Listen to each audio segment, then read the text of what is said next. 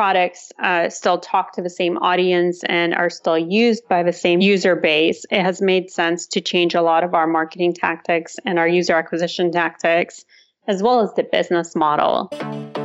Do you want to impact the world and still turn a profit? Then you're in the right place. Welcome to Growth Everywhere. This is the show where you'll find real conversations with real entrepreneurs They'll share everything from their biggest struggle to the exact strategies they use on a daily basis. So if you're ready for a value packed interview, listen on. Here's your host, Eric Siu.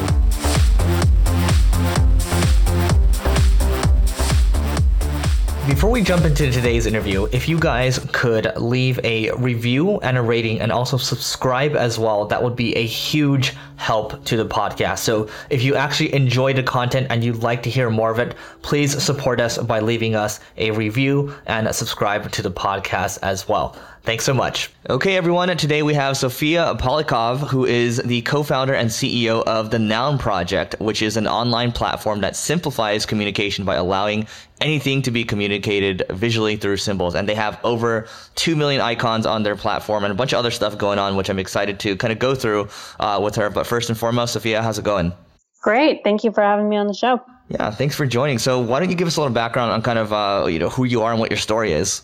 Sure. So I'm the co founder and CEO of a company called Noun Project, also the co founder and COO of Lingo, which is a different company that we have started through Noun Project and are investing in. My background is not in tech.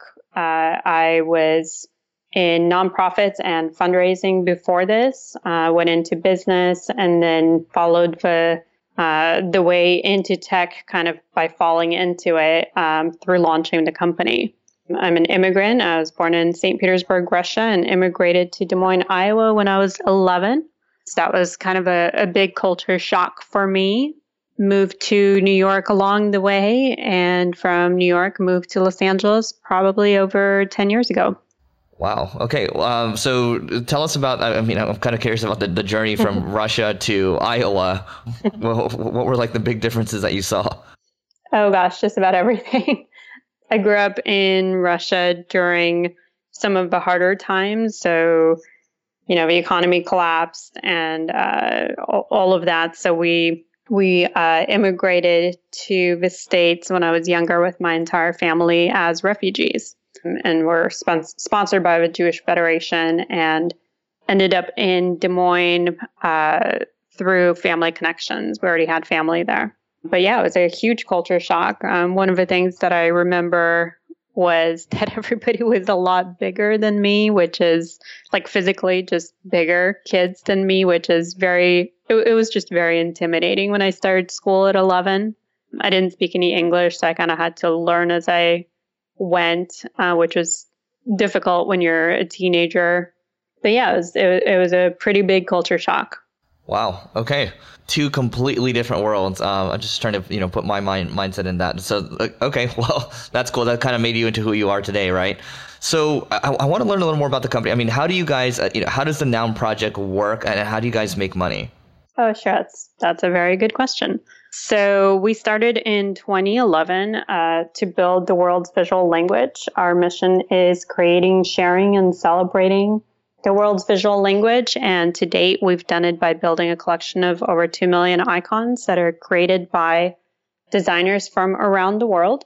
And the way that it works is that anybody can come to the platform and they can search and download any icon that they wish for free or uh, they can pay a fee to license the icon and to do things like edit color and edit the size and, and make different changes to it. Because we are a community built platform, uh, we do share royalties back with the designers. So anytime that somebody pays for for an icon that they license, whether it's by making a one time purchase or through a subscription, we always share those those uh, payments with our design community through royalty payments.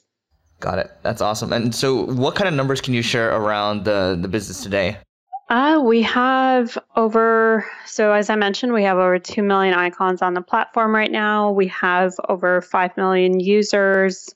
We have millions of people coming uh, on a monthly basis to view the platform. And we're building two products simultaneously with a team of 20. So we run extremely lean, and we have been for years. Okay, and when you say, um, so when people land on the nounproject.com, are they, how does it work? Do they buy like credits or do they buy like pay per icon? Uh, how does that part work? Actually, you can do both. You can either pay for icons. So, like if you just need one or two, you can always do that. Uh, if you want to, if you're working for a company, for example, and you don't want to bother your boss for his credit card every time, uh, you can always buy in bulk. So buy in advance and then spend it as you wish. Or you can have an ongoing subscription, which is $39 for the entire year. So that's actually the, the best deal if you're going to be coming back. Wow. Okay. And, and so for you, I'm backtracking a little bit. How did you decide to go into a business for uh, icons? Like, why did you decide to start this company? So it's a bit of a long story, but I've always wanted to own my own company. It was just something that I knew I wanted to do. I never particularly wanted to work for a big company that was not my own. And I met my now husband in college. We dated very briefly. And at one point, I told him, you know, one day we're going to run a company together and you're going to be on the creative side and I'm going to be on the business side. And that was that. And fast forward like 10, 15 years later, we're married, we're living together in Los Angeles. Uh, this is during the Great Recession. He was working as an architect. He got laid off from his company, and he's always had this idea of building a visual dictionary. And it was one of those things of we're living in a time of, uh, thankfully, the Obama administration um, had some great support in place for people who were getting laid off during that time. So there was a bit of a safety net that uh, was luckily in place, and it gave us the ability to say it's now or never. Let's just put something together, put it online, see if it sticks, and give it a go. Um, and we we ended up launching on Kickstarter and just something clicked and our messaging stuck and it made sense to people. And we initially had a huge following within the design community and we're very lucky enough to just kind of have this get picked up and have a life of its own that we then had to keep up with and grow with. That's great. And for for Kickstarter, I mean, this was in the early days of Kickstarter, right? So I guess how much did you Definitely. raise and how did you how did you promote it? Oh my gosh. I think we raised something like $15,000, which sounded like so much money at the time, but is nothing compared to the millions being raised today on Kickstarter. And we promoted it. Gosh, it, has it, been so long. I can't even remember. Um, you know, honestly, we probably did not do such a good job of promoting it because we were so new to this and just didn't have much experience. We did have a third co founder at the time who who started the company with us, Scott Thomas, and he was the design director of the 2008 Obama campaign, I believe. And so I think that that definitely added some credibility from the design community standpoint. But I think it was really just the messaging that we had of uh, of wanting to build something that didn't exist that really stuck with a lot of the designers at that time. Right. And for you, when you okay, I mean, you're built. You're basically you've built you've built a marketplace, right? And those things are not easy to build, especially if you're building mm-hmm. it from mm-hmm. scratch. So, can you tell us about maybe you know how you went about acquiring maybe the first, uh, let's say, thousand customers or so? Because um, yeah, I mean that that should be enough. So, tell us about that story. How'd you get the first thousand customers? Well, I think the difficult the the benefit and the difficult part for us was we were building a marketplace on top of a freemium model, a freemium business model. So when we first launched the platform, we really didn't know how to monetize it. We didn't have any good ideas outside of, hey, let's sell t shirts with icons on them, um, which obviously did not work out. But what it did is it enabled us to build a very large user base uh, that were just downloading the content for free using the Creative Commons attribution to provide credit to the designers who are uploading the content.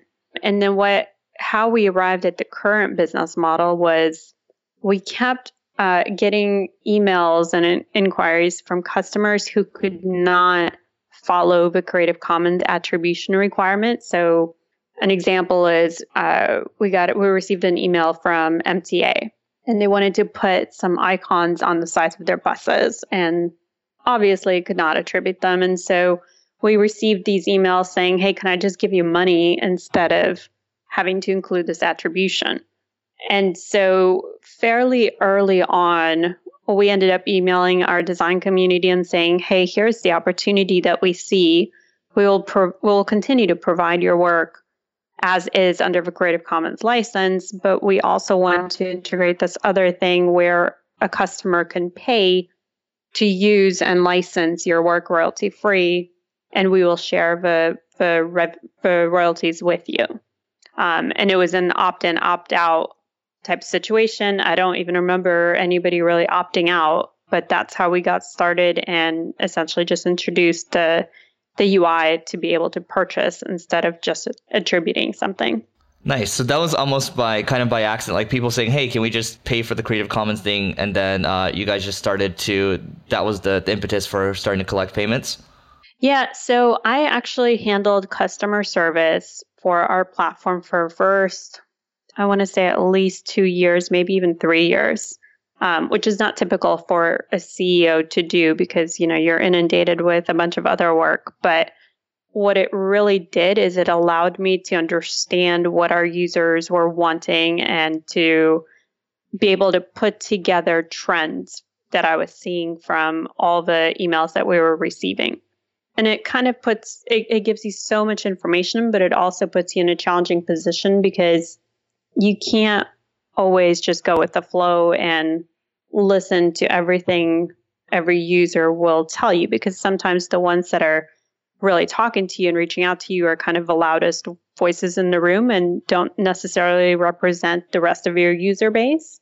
Um, but you do have to kind of keep your ear open and, and try and watch out for those trends where the community is trying to guide the product and they a lot of times they have better just better um, ideas than your team will or that you will. So I think it's really important for anyone starting a company to really pay attention to feedback that they're getting from their users and and to actually interact with those users themselves rather than you know immediately hiring somebody else to handle customer service.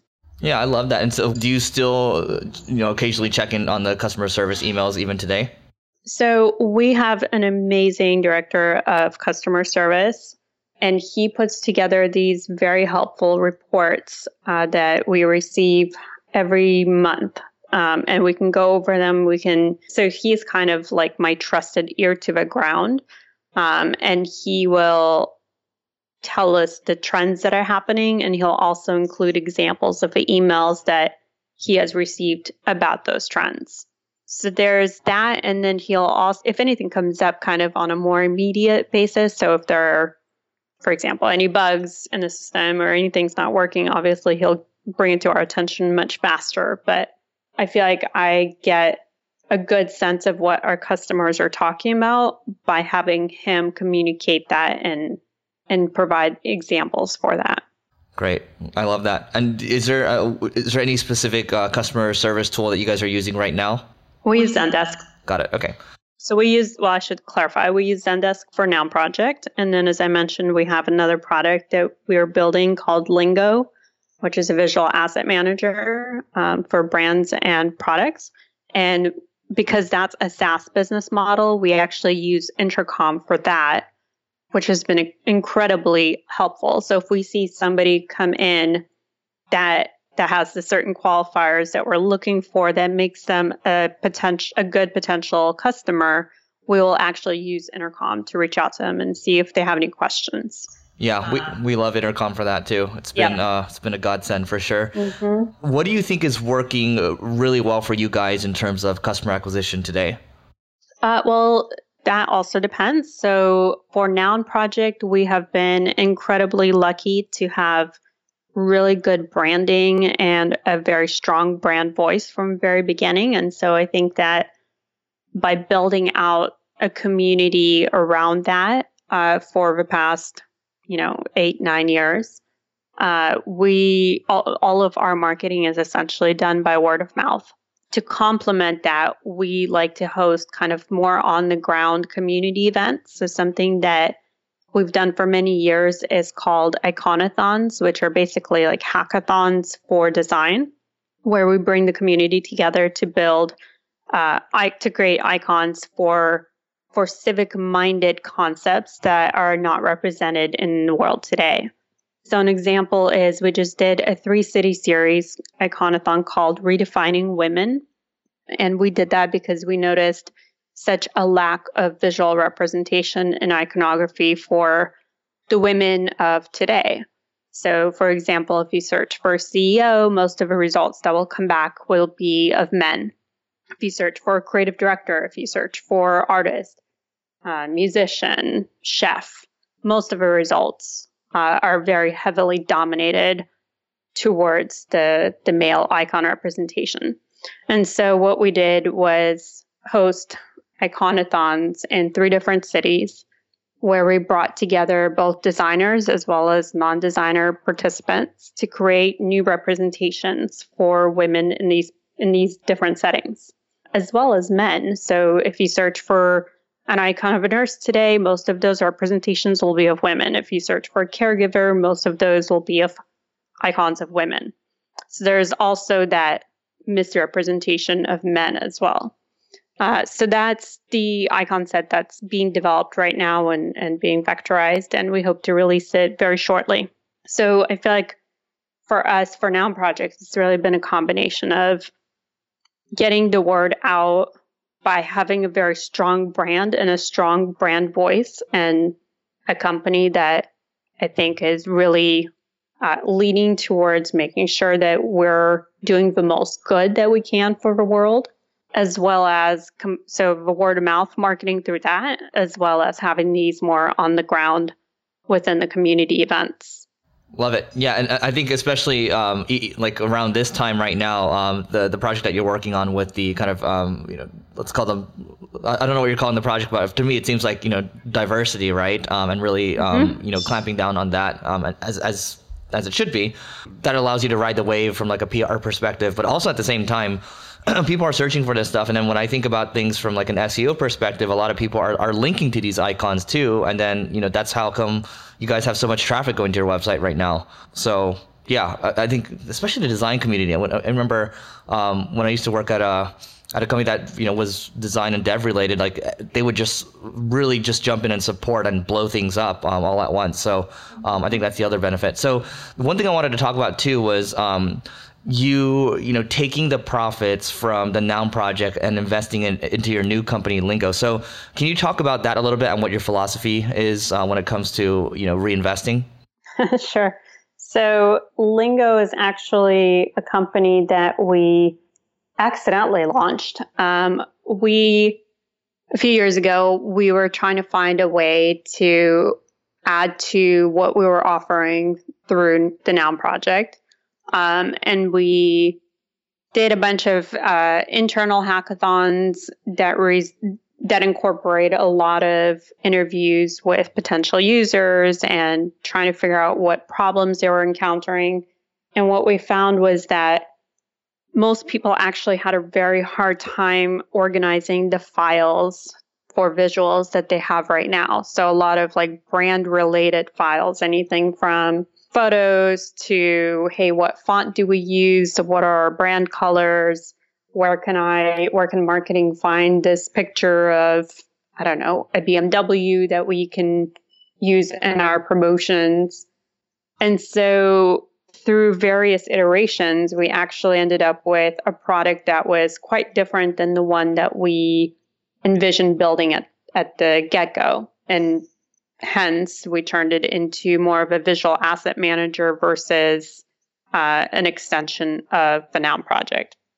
So while those two products uh, still talk to the same audience and are still used by the same user va- user base it has made sense to change a lot of our marketing tactics and our user acquisition tactics as well as the business model to be very separate between Noun Project and Lingo. Lingo is a SaaS product, whereas Noun Project is a marketplace. So while we're able to use Noun Project as a lead gen for Lingo and to kind of make sure that we're building off of uh, the brand that the Noun Project has already built and, and the community that we have, uh, Lingo is a very separate product. Just it, it it doesn't make sense to kind of try and squeeze them into one brand and one company. And so so we've been kind of incubating Lingo within Noun Project. So we share the office, we share resources. Um, I'm the CEO between both of uh, the companies, and Noun Project is basic. Noun Project is a profitable company, and so we've decided that it would make sense to take those profits and invest them, invest a part of those into Lingo and into making that the best platform that it can be. Great, I love it. Uh, so Lingo is lingoapp.com, correct? Yes. And roughly, I mean, how many paying users do you have right now? Uh, we have close to a thousand right now. But the great thing about what we've built is not even necessarily how many users, but it's used by companies like teams from Apple, LinkedIn, Salesforce, Shopify, Target.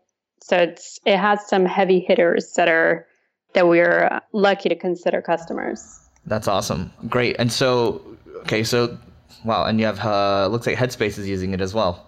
Mm-hmm. Cool. Great. Um, and so, uh, what is your philosophy around kind of uh, taking the profits? Because a lot of people, you know, they would want to take the, let's say they're starting a business, they would want to take the profits and just be like, oh, you know, I'm making, you know, I don't know, a couple hundred grand a year, maybe a couple million dollars a year, just take it home, right? So for you, you're reinvesting the profits, which I, which I love. What are your thoughts around like people are like, oh, you shouldn't, you know, risk everything on putting it into another business. You should take some off the table. Well, first of all, we're a venture backed company. So taking it off the table, I don't think my investors would take to so keenly. So Lingo's oh, I didn't know Lingo's also falls within um I guess because you're funding it from the Noun project, it's part of the, exactly. the package. Okay. Yep. So we raised uh, for Noun project a few years ago, got the company to profitability uh, a couple years later, and then started Lingo. So really, I think our investors are going to be getting quite a good deal of uh, investing in one company yeah, and then getting two, two in return. Yeah. Okay, that makes complete sense then. Never mind. So yeah, take so taking money off the table is is not exactly an option. Nor I mean, nor should it be. I mean, if if you're investing your your profits wisely, then hopefully in, in, in the long term everybody wins. Yeah, that was what I was getting at. Uh, so maybe I should have rephrased the question. You know, if it were your own money, because I didn't know it was a, they were packaged together. But if it were your own money, would you put everything back in like how you were now? Well, I don't really see it that way because I do see it as a lot of my own money. Uh, we bootstrapped the company for Noun Project for first four years before raising.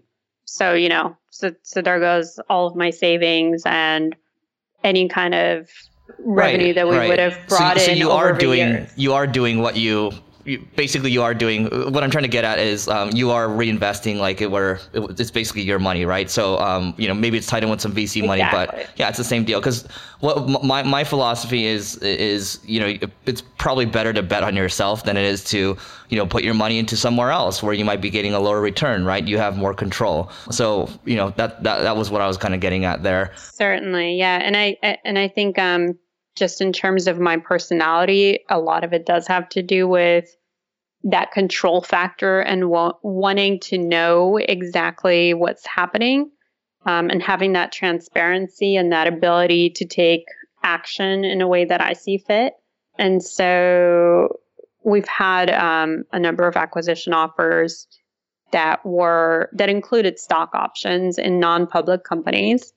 And one of my hesitations about that has always been, well, I know exactly what's happening in my company and there's no amount of financial information or conversations that you can have during an acquisition that would kind of give you that same clear understanding of somebody else's company. So to me, that just seems like a riskier bet than investing in yourself and your team and your company. Yep. And, and the other thing too, I, I, would add to that is, um, you know, if you're reinvesting in the company, well, guess what? You're not going to get taxed on that. So, mm-hmm. you know, you grow faster in the long term. If you're not getting taxed, it's not slowing down your growth, right? And to your point, you have control over it because, well, you, the best investment is a in yourself. You're making yourself better, and you have the control over it. So I love that. Mm-hmm. Cool. And so um, I, I do want to touch upon one more thing. So working, and I'm sure you've you've been asked this question quite a bit. I, I did look at a couple interviews that you've done. Um, so co-founder founder as a husband. How does that work?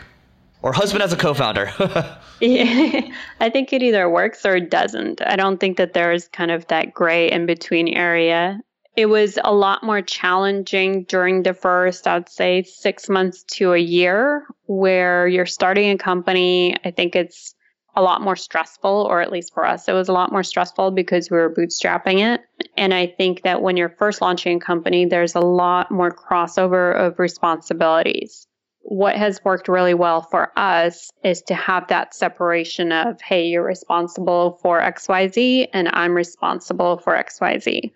And I think that, but I, honestly, I think that that would apply in any kind of business relationship that you would have, whether it's with your husband or with a with a friend co-founder or somebody else is I think it's important to have that separation and a clear understanding of who is ultimately responsible for what and who is the person who has the final veto par- power. Luckily, in my case, that was me. But the other thing is, you know, I remember when we were fundraising and we met with a few investors that, that were like, well, our policy is not to invest in husband wife teams. And to me, that never made sense because if you look at statistics, so many co founders have fallouts. I mean, you're going through a very challenging, stressful situation. You have different opinions. You, you know, a lot of times people just go their separate ways. I think when you're a married team, that's one more kind of hurdle that you would have to jump over in order to split that partnership. Like we're we're in this together because whether or not we want to work together, we're married. You know, so there's that extra bond that that keeps you together. And so to me, it never made sense why having that extra that extra uh, tie between the two co-founders was a problem. Like to me, I see it as more of a benefit of, hey, they have even more incentive to work harder together because now that business, the entire family is relying on. So they really need it to succeed. And that's kind of that extra, you know, that could be that extra incentive. Plus they have to stick it out together because they're also married. Right. And the other thing too is a lot of the marriages that I've seen be really successful, they almost manage their their marriage like a business, right? So I, I think the things that you learn from business, maybe you carry over into um, your marriage and vice versa, right? So like you know, how do you run like a really good meeting, and how do you how do you give feedback to each other? Like, does, does that ring true for you?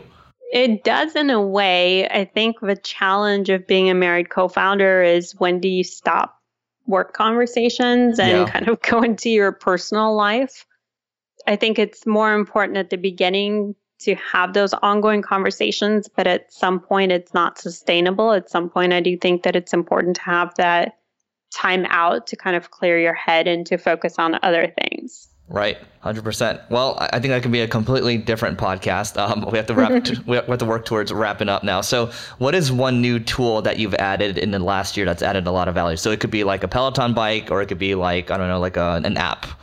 Unfortunately, it has not been a Peloton bike because I don't have much time for working out, which is a, an issue in itself. But something that is such a silly tool and probably should not cost as much as it does, but it is such a lifesaver for me is is called a boomerang app that you um, integrate with your Gmail account. So I'm a I'm an inbox zero or an inbox above the fold type of person. Um, I think that's important for me to just have that sanity of these are the things that are important and everything else I will respond to on my own time. Um, and so what Boomerang does is you can you can send away emails and tell the app when to bring it back.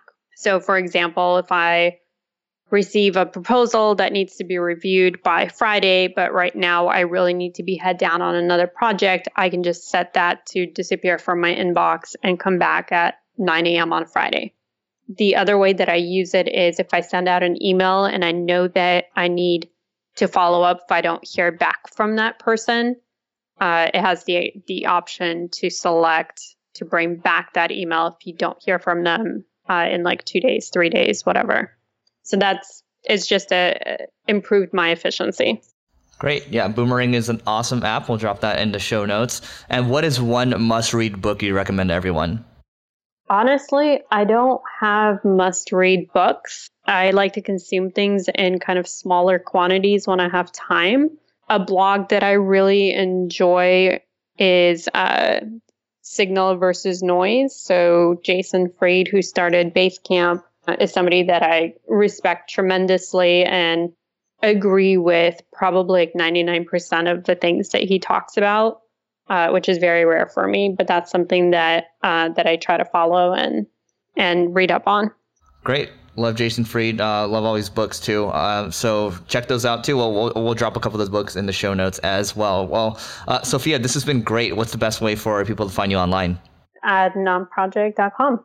Great. And lingoapp.com, yes? And, and lingoapp.com as well. All right, cool. Sophia, thanks again. Thank you so much, Eric. Appreciate it. Thanks for listening to this episode of Growth Everywhere. If you loved what you heard, be sure to head back to growtheverywhere.com for today's show notes and a ton of additional resources. But before you go, hit the subscribe button to avoid missing out on next week's value packed interview.